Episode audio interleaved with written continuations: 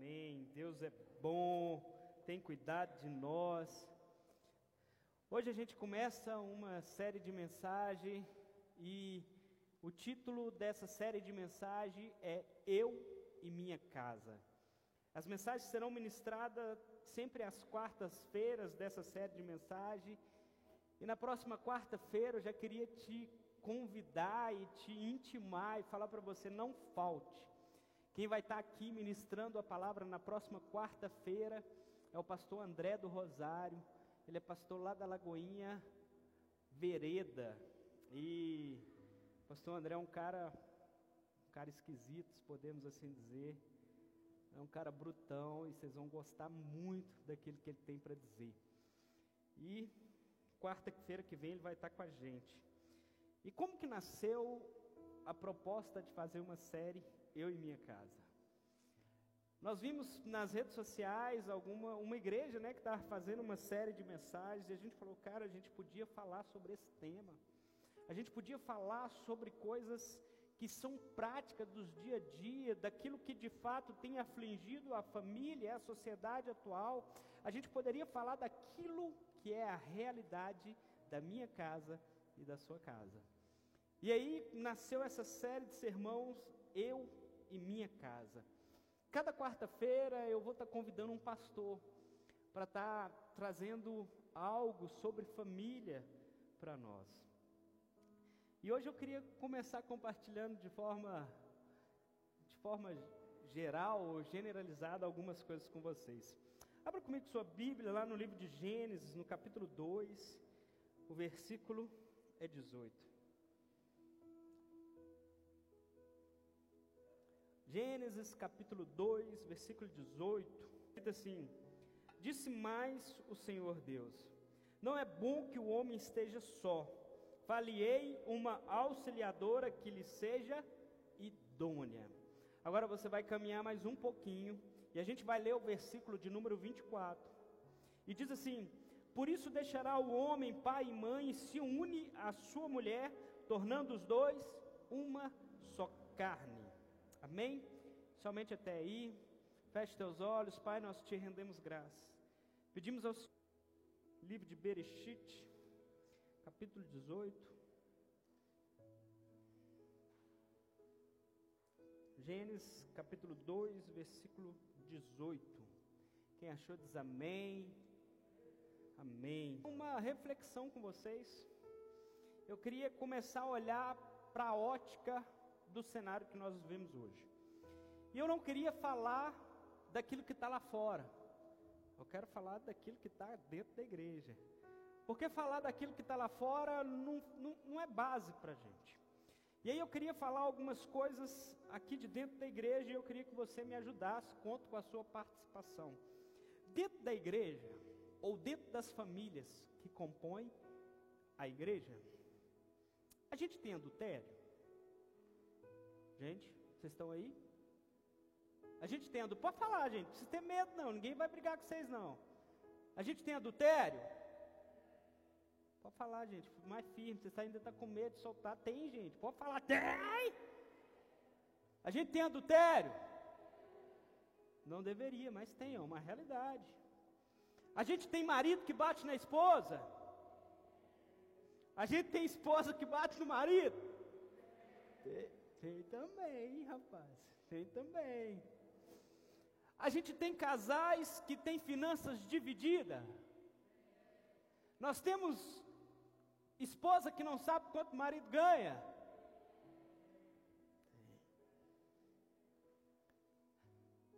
A gente tem casal que não tem intimidade sexual dentro da igreja? Tem? Pode falar, gente. Você está com vergonha de falar, você está com vergonha. O cara, o cara não quer falar para ele não se entregar. Faz assim, amém. A gente tem casais que não têm intimidade sexual dentro da igreja. A gente tem esposas ou mulheres que fazem do sexo uma mulher de troca. Pastor, não sou casado, então é aqui que você tem que estar mesmo, porque você precisa ouvir para que você não cometa os mesmos erros.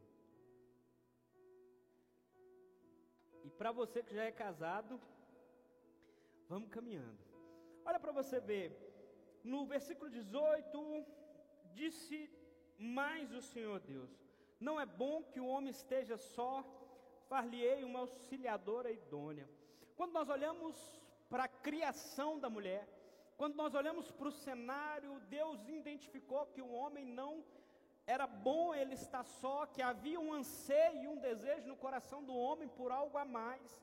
E Deus então decide criar a mulher, e Deus cria a mulher para o homem. Entenda, não estou aqui falando que o homem é melhor do que a mulher, e nem que a mulher é inferior ao homem. São duas coisas totalmente distintas a função que Deus estabeleceu o homem e a função que Deus estabeleceu a mulher.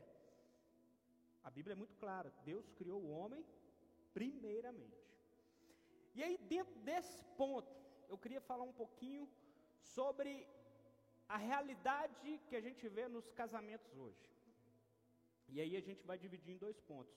Primeiro, os homens que não conseguem se posicionar, e depois as mulheres que estão muito macho ultimamente.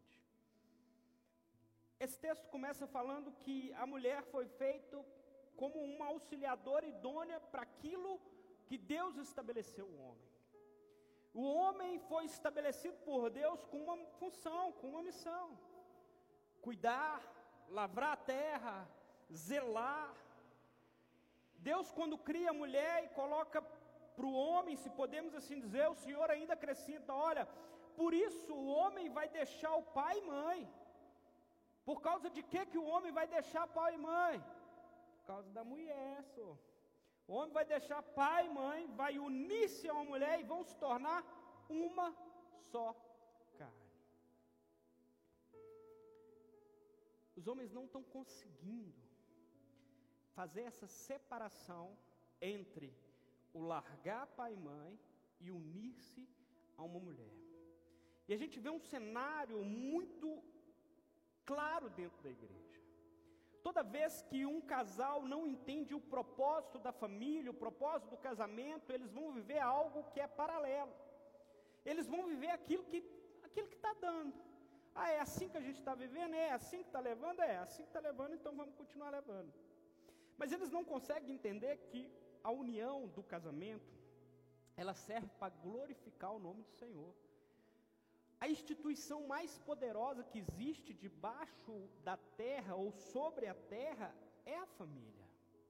Quando você vê um casamento estabelecido que funciona, você vê uma família forte. E uma família forte que tem um casamento estabelecido, ele, ela consegue representar Cristo, ela consegue representar a igreja. Só que o homem e a mulher não entenderam na geração que o grande mistério é largar tudo e os dois viver em função um do outro para se tornar uma só carne. E aí, os homens, eles continuam vinculados às suas a sua primeira aliança. E eu, eu quero me, me usar muito como exemplo hoje para que vocês entendam uma coisa. Quando eu casei, ou antes de eu casar um pouquinho, meu pai sempre foi um cara muito brutão. Então meu pai não dava muita ideia para minha mãe. E quem que dava ideia para a mamãe? Eu. Único filho homem, tenho duas irmãs. Aquilo que meu pai não dava, o afeto que meu pai não dava, quem que supria? Eu. Tem que fazer compra. Quem que ia fazer compra com minha mãe? Com a calculadora na mão, somando os preços, um por um. Quem que faz isso? É filho ou é marido? E aí, o papel estava invertido. Aí, arrumei uma namorada, engravidei ela, não tinha Cristo, tá gente? Foi antes de Jesus. Quando decidi casar, minha mãe deu um grito. Mãe falou: Não, você não vai roubar meu homem de mim, não. Ué. Quem que era o homem da casa? Quem que supria as necessidades da minha mãe? Eu. E aí casei contra a vontade da minha mãe. Minha mãe não me abençoou para casar, ela permitiu, mas não me abençoou. E eu estava pensando muito sobre isso esses dias e hoje, porque eu tenho uma filha que faz 18 anos amanhã. E minha filha está prestes a deixar de ser minha família para virar minha parentela. Porque ela vai arrumar um namorado e vai casar e vai embora. E quando ela for embora, ela já não é mais família. Agora ela é parentela. Agora ela precisa arcar com o boleto dela. E quando eu falo boleto dela, gente, eu não estou falando só de dinheiro. Eu estou falando que ela precisa arcar com a vida que ela escolheu para ter, com o homem que ela escolheu para ter, com as decisões que ela tomou para ter. E aí eu fiquei pensando muito nisso. Eu falei, rapaz, minha filha está prestes a fazer essa transição. Porque depois que o filho faz a transição, que ele casa, agora ele é parentela. A sua responsabilidade é com o seu marido. E a responsabilidade do seu marido é com você. Ah, você está falando que eu não vou ajudar meus filhos? Claro que você vai ajudar. A gente ajuda até o povo da rua, a gente não vai ajudar os de casa. Mas entenda, você não tem responsabilidade mais com eles. E aí nessa pegada, eu casei. Casei e continuava fazendo compra com a minha mãe, hoje eu tenho que fazer compra com minha mãe. E aí, eu vivi um período que eu não tinha conseguido nem fazer um laço e uma aliança lá em casa. E lá na casa da minha mãe, minha aliança estava sendo quebrada. E aí, quando eu me vi, em determinado momento, eu já não tinha mais uma aliança nem dentro da minha casa, porque eu não conseguia estabelecer, e a aliança com minha mãe estava quebrada, eu estava sozinho. E aí eu entendi que era necessário eu fazer uma aliança com a minha esposa. E aí eu comecei a entender que o casamento, casar, é a unidade familiar mais forte. A gente constitui uma família, homem e mulher, e a partir daí nasce uma família que vai gerar outras famílias. Só que como que eu casei vinculado, preso emocionalmente com meu pai, com a minha mãe? Quando eu casei, eu trabalhava para o meu pai. E enquanto você é menino, Deus não tem responsabilidade de te prosperar. Porque você é menino. Deus tem responsabilidade de prosperar quem é homem, quem assumiu a responsabilidade de cuidar de uma família. E aí eu trabalhei com meu pai e eu era funcionário, ganhava muito bem, mas era funcionário. E Deus me incomodando que eu tinha que romper esse laço, eu tinha que abrir minha empresa e trabalhar para mim. E eu naquela não, eu não vou deixar papai eu vou trair o meu pai se eu fizer isso, eu vou abrir uma empresa para trabalhar na mesma coisa que meu pai trabalha, eu vou trair o meu pai. E eu fiquei muito tempo nesse pensamento. E é interessante que quando Deus tem um propósito na sua vida, Deus tem pressa, e quando você não se posiciona, Deus vem e se posiciona. E quando Deus se posiciona, às vezes é um pouco pior. E meu pai, por incrível que pareça, tomou a decisão de me chutar. De falar, eu não quero mais que você seja meu sócio, que a gente trabalhe junto. E aí eu abri minha empresa por livre e espontânea pressão. E aí eu prosperei. Porque aí Deus tinha um compromisso, era comigo, não era com meu pai. E aí eu comecei a ser o protagonista da minha vida financeira. Eu não vivia mais à sombra daquilo que meu pai fazia, mas eu vivia daquilo que eu agora fazia. E tem gente que não consegue entender que se você é um homem, você precisa caminhar com as suas pernas. Se você é mulher e você casou, o seu marido precisa ser responsável por suprir as suas necessidades. Ai, esse mês a gente está apertado, vamos pedir papai, vou pedir mamãe ajuda. Querido, eu até entendo que isso possa acontecer em momentos urgentes, mas isso não pode ser, isso pode ser uma exceção, isso não pode ser uma constância sobre a sua vida. Porque passar por um momento difícil, todo mundo passa. Quem casa, quer casa. Quem já ouviu esse ditado? Quem casa, quer casa.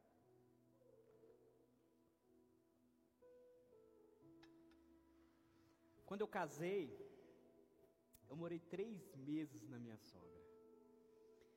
E minha sogra é uma bênção, gente, sério. Minha sogra é uma bênção. Mas é diferente, você não tem, você não tem a privacidade de, da sua casa. Você não tem a privacidade de ser protagonista. E aí você continua sendo coadjuvante, e aí Deus não pode ter compromisso com você porque você deixou de cumprir esse mandamento. Por isso deixará o homem pai e mãe, e se une à sua mulher, tornando uma só carne. Casou? Quer casar? Dá seus pulos.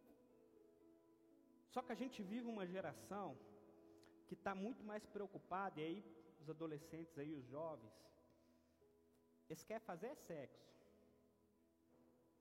Eles querem namorar. E eles acham que para fazer sexo, para não ficar, vamos assim dizer, no, na ilegalidade, vamos casar. Beleza, quer casar? E aí? Você trabalha? Você tem uma faculdade? Você tem um salário que condiz para que você pague um aluguel ou que você compre uma casa? Você tem condição de suprir as necessidades dessa moça? Ou você está querendo deturpar aquilo que Deus mandou você proteger? Muitos casamentos são desfeitos por causa disso. Por isso deixará o homem pai e mãe. O cara casa, mas quem dita as regras sobre a vida dele ainda é a mãe dele. Ou quem tem voz no casamento dele, na vida dele, é o pai e a mãe. E em vez dele se unir à sua esposa e os dois definirem aquilo que eles querem fazer para a sua vida, não. Eles estão à mercê daquilo que o pai e que a mãe estão pensando. Gente, a gente vive um cenário hoje complicadíssimo. Uma geração onde as mulheres, e estou falando de forma geral, e não é uma crítica direta às mulheres, é o sistema que tem feito isso. O sistema tem impulsionado as mulheres a, a se resolverem, a dar seus pulos, a trabalhar, a se virar. Gente, eu atendo aqui na igreja e eu já atendi, eu e minha esposa, mulheres que nos procuraram e falaram assim, pastor, meu marido só quer saber de jogar videogame. Sapeca e aiá lá em casa não rola, não, é só videogame. É só Free Fire do capeta. Você está rindo que vocês jogam, né? Você está rindo que vocês jogam. Gente, graças a Deus. Dia que Deus criou um homem para que em vez dele ter relacionamento com a sua esposa, atenção com a sua esposa, conviver com a sua esposa, ele está trocando a sua esposa, seus filhos, para ficar jogando videogame. as coisas estão invertidas. Olha a realidade que a gente tem vivido. Homens que não se posicionam, e aí o que, que acontece? A mulher começa a ter de resolver a vida. Meu marido não é muito chegado no trabalho, não. E aí a mulher, ó, está trabalhando. E aí o cara chega em casa e fala assim: mulher, quem manda aqui é eu. Ela fala: quem é você, filho? Quem é você na fila do pão?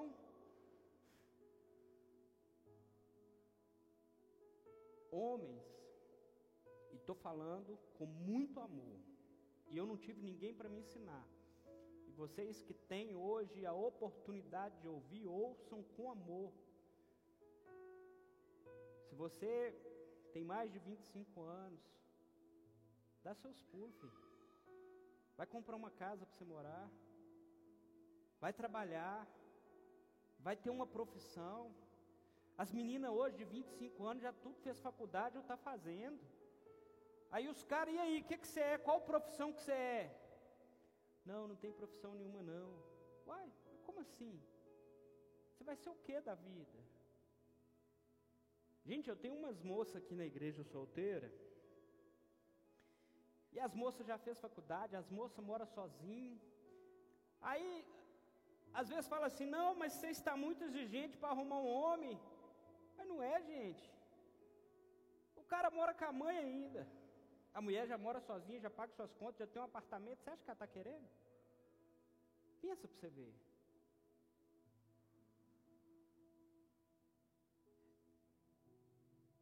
Nós não conseguimos viver aquilo que a palavra diz. E aí, se você olhar e falar assim, nossa, lá atrás os casamentos duravam mais e hoje duram menos. É claro, os princípios bíblicos lá atrás eram mais respeitados, talvez não tão estabelecidos, mas era muito mais respeitado do que hoje. Esse trem de construir um puxadinho na casa do pai e da mãe, ou de morar na casa do pai e da mãe, antigamente não tinha isso não. Minha família casou, comprava lote no Veneza, nos final, no Veneza, 15 anos atrás, meu filho. Há 20 anos atrás o negócio lá era, era tipo assim, casou, vai morar no Veneza. Não, e assim, eu, eu vim do São José, né? Eu não sei o Dinei também, o Xande de lá. Lá era o seguinte: vai casar, vai. Você quer melhorar de vida, vai sair da favela, você vai mudar para onde, Xande? Nacional. Você vai mudar para Nacional. Fulano melhorou de vida, é, saiu da favela, sim, mudou para onde? Nacional. Imagina, 20 anos atrás, isso aqui era, ó, ideia, rapaz. E assim, não tinha essa dependência que se tornou. E aí a gente vê uma geração que, nossa, mas foi muito difícil para fulano. Nossa, e aí os pais hoje dessa geração falam: "Não, filho, você não precisa passar o que eu passei não. Constrói um puxadinho aqui dentro de casa, tem um cantinho aí". E eu gosto muito do pai do Edmar, o Edmar, pai do Felipe. Eu não conheço ele pessoalmente não, mas eu gosto muito dele. Porque ele sobre criar homens lá na casa dele. Todos os dois filhos homens do pai do Edmar moraram numa casa que tinha na casa do, do pai do Edmar. E o combinado lá era o seguinte: ó, você casou, você pode morar dois anos aí, quando der dois anos eu começo a te cobrar aluguel. Ou seja, filho, rala peito. Vai caminhar com as suas pernas. E talvez a gente escute esse discurso hoje e fala assim, meu Deus, mas que homem ruim. Ruim nada. Se não fosse isso, o Edmar conta que ele estava passando com o pai dele ali, e o pai dele viu um lote e falou, não, você vai comprar o lote aí. Ele deu um vídeo cassete, que na época era top das galáxias, uma linha telefônica. A gente inverteu as coisas. A gente quer facilitar onde não tem que facilitar. A gente vê jovens querendo se relacionar e, e, gente, entenda. Na Bíblia não tem namoro. Na Bíblia tem casamento. E eu não estou falando que você vai conhecer uma pessoa hoje e vai casar com ela amanhã. Mas eu quero te dizer o seguinte: você aqui que está dentro da igreja, que é membro de Lagoinha Nacional, você já ouviu muito eu pregar e falar sobre isso. Se você arrumar, você moça e você rapaz, se você arrumar qualquer coisa para casar, é porque você quer. Porque as dicas eu estou dando aqui, ó. Isso aí é. Vaza, vaza. Isso aí, é isso que você quer? Arrume um homem de verdade. Nós vemos uma geração onde os homens não se posicionam dentro do lar, dentro da casa, dentro da família. As mulheres controlam a unidade familiar. Eu conheço famílias, e a gente atende famílias que, tipo assim, quem define as coisas, se sim ou que não, são as mulheres. As mulheres são quem decide o que o marido vai fazer, quando ele vai fazer. Marido que fala assim: não, eu vou ver com minha esposa se ela deixa eu ir em tal lugar. Meu Deus, situação é essa? Os homens hoje estão achando isso normal. Não é que você vai ser grosso com esse esposo de forma alguma, mas você precisa ser homem. Mulher quer um homem de verdade. Ela não quer alguém que pede permissão para ela para tudo. Ó, oh, estou pensando em fazer isso. Você me permite? A mulher fala, não, essa ideia não é boa, então tá bom, mano, não vou fazer isso não. Ué. E esse texto, ele, quando ele fala, por isso deixará o homem pai e mãe, e se tornará dois, uma só carne, e os dois se tornando uma só carne. Nós somos pessoas diferentes, isso é normal. O homem é diferente da mulher, a mulher é diferente do homem, não, não, isso é fato. Mulher é BO mesmo, sim, né? É. Mas o que que acontece, gente? O que, que é se tornar uma só carne? Você já parou para pensar nisso? Alguém algum dia já se perguntou o que é tornar uma só carne? Talvez você está pensando que é o tchaca aí, não é não.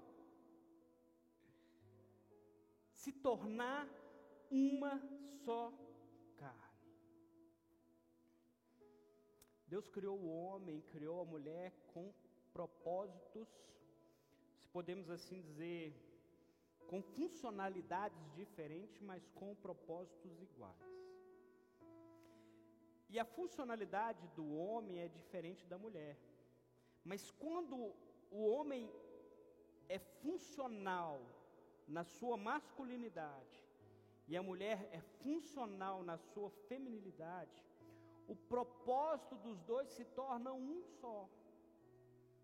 E aí eles se tornam imbatíveis porque aí se cumpre a palavra do Senhor sobre a vida deles. Os dois se tornando uma só carne, num só propósito de adorar o Senhor, num só propósito na criação dos filhos, num só propósito na vida financeira. E quando eu digo num só propósito, eu não estou pregando aqui e dizendo para você uma ilusão que se tornar uma só carne entre marido e mulher é uma vida conjugal onde não vai ter mais discussão, não vai ter mais briga, não é isso. Tem dia que a mulher acorda estranha. E o dia que ela acorda estranha. E o que, que acontece? A gente precisa entender que se tornar uma só carne é alinhamento de propósito. O homem, quando Deus, quando cria o homem, ele cria com uma função de proteger, de nutrir. Deus, quando cria a mulher, cria com uma outra função diferente. O homem é aquele que dá semente, que dá produção. O homem é aquele que faz com que as coisas cresçam, produzam. E a mulher é esse grande útero gestacional que faz com que as coisas produzam. Você não vai encontrar um homem próspero, um homem que flui diante das coisas que ele faz, que ele tenha prosperidade, sem uma mulher inteligente que flua no propósito dela do lado dele. E quando eu falo de prosperidade, eu não estou falando de prosperidade ausência de necessidade, não. Eu estou falando que prosperidade é a capacidade do homem em lidar com a quantidade financeira, com a realidade financeira de ter muito e entender que ter muito não é juntar, porque juntar é riqueza, e não é ter menos, não é ter aquilo que não é necessário, não é viver uma miséria, prosperidade é saber lidar com o dinheiro que Deus confia sobre você e fazer com que esse dinheiro você seja compromissado com ele. Olha para você ver. Quando há esse entendimento de propósito, as coisas fluem. As coisas caminham sobre a vida do homem porque ele entendeu um propósito. Marido e mulher que pensam diferente, e pensar diferente até aí tudo bem, mas as decisões os dividem. Quando há um pensamento diferente entre marido e mulher, não é para os dividir, mas é talvez a mulher está levantando um ponto que o marido não tinha olhado, ou talvez o marido está levantando uma ponta que ele não olhou. E esses dois pensamentos juntos precisam ser alinhados para glorificar o Senhor. E aí a gente entra num princípio bíblico que se chama acordo. Casamentos que não há acordo. Pessoas que não conseguem se desenvolver pessoalmente para falar, cara, eu posso abrir mão da minha opinião para glorificar a Deus, porque a opinião da minha esposa não vai prejudicar a família, ela só é diferente do que eu penso. Olha, a decisão do meu marido não é a que eu queria, mas ela não é prejudicial da família. Eu estou com você, eu te apoio. A gente vê uma divisão nos casamentos, e aí você vê casais, olha para você ver isso. Sabe qual que é o maior índice de crise financeira sobre a unidade familiar? Divisão de pensamento. Gente, onde há divisão, Deus não opera. Entenda uma coisa: a gente vê muitos casais e muitas famílias que talvez passem por dificuldade financeira. Mas a dificuldade financeira ela revela uma divisão de pensamento, de propósito que existe na família. Quando a família e os dois estão num só propósito, as coisas mudam. Prosper, a prosperidade se estabelece porque é uma unidade. E eu lembro que quando a Vanderlisa ganhou a Rebeca, ela trabalhava de professora e eu ainda trabalhava com meu pai na época. E, e ela falou: Como é que a gente vai fazer para cuidar da Rebeca? E ela falou: oh, Eu vou sair do serviço. E eu, como eu não tinha uma mentalidade de provedor, ainda não tinha uma identidade masculina resolvida dentro de mim, a primeira coisa que eu falei com ela, eu falei, não sai não. A gente vai apertar financeiramente. E aí eu estava dividindo ou querendo passar para ela uma responsabilidade que é minha. Pastor, você está dizendo que é errado a mulher trabalhar? Não, pelo contrário, é benção. Só não queira dividir com ela uma responsabilidade que é sua. Entenda, é sua.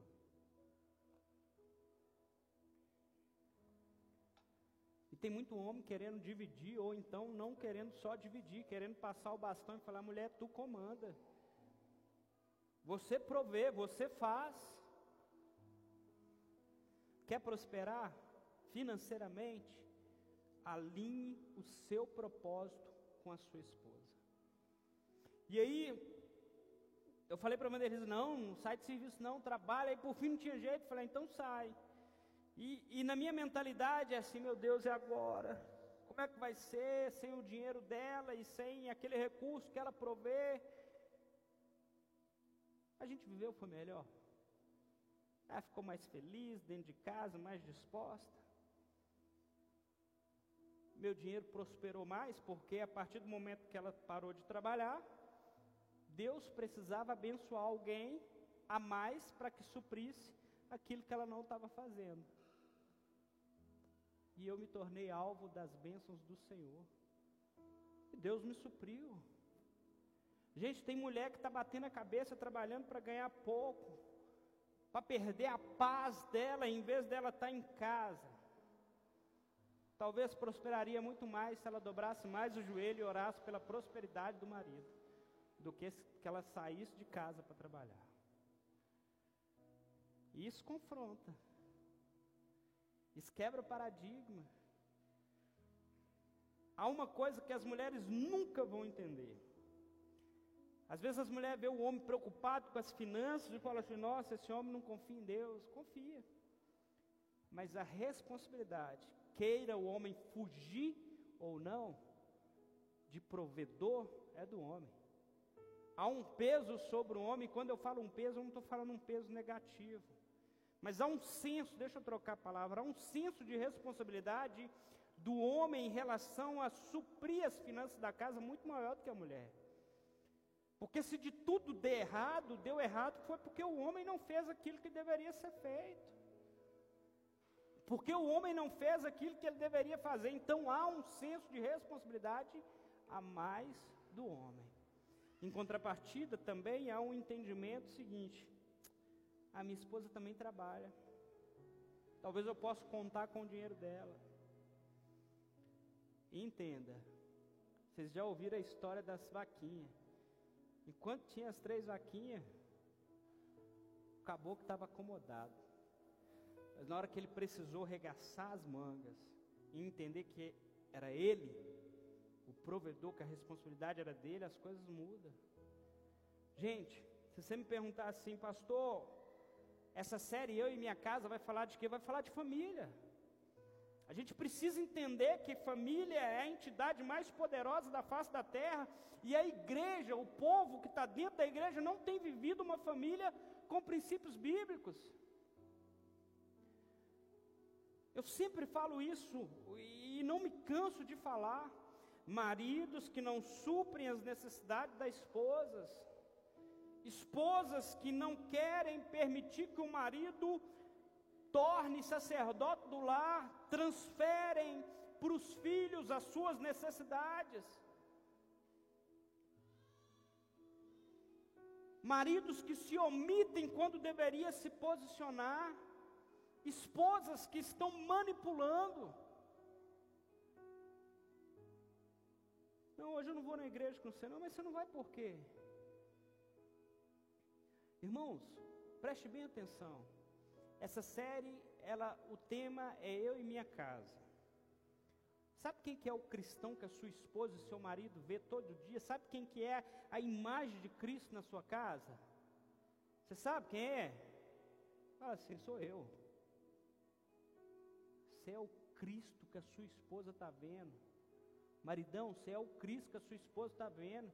Se sua esposa não está querendo Jesus, a culpa é sua.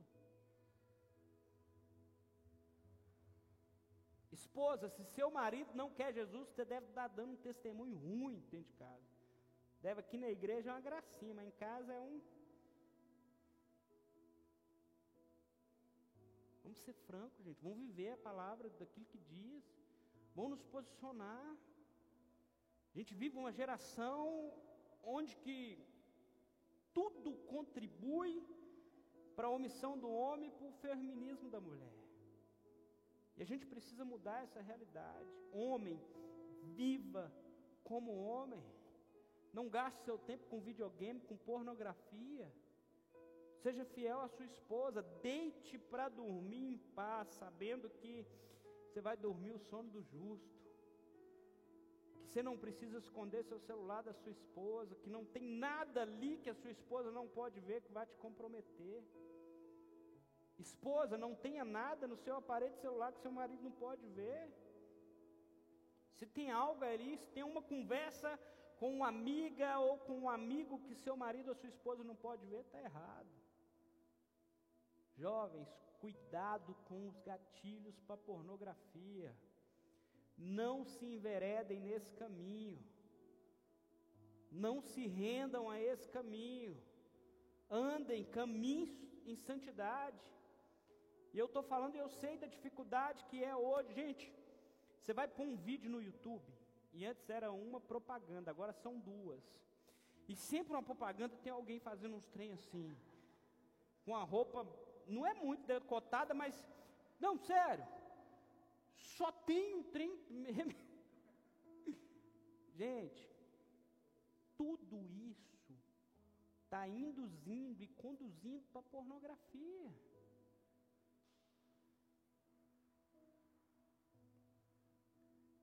Maridão, fica firme. Esposa, fica firme.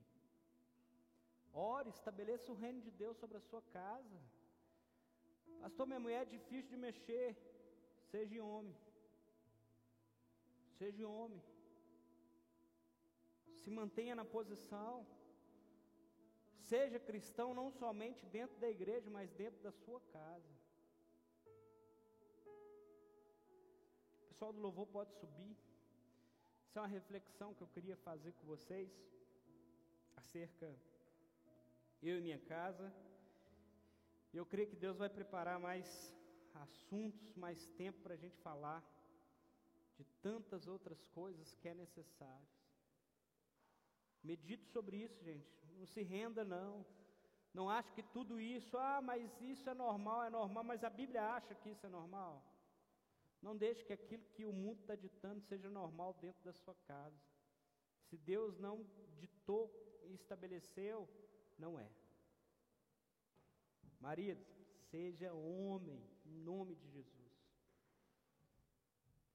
O pessoal vai cantar um louvor e depois nós vamos orar.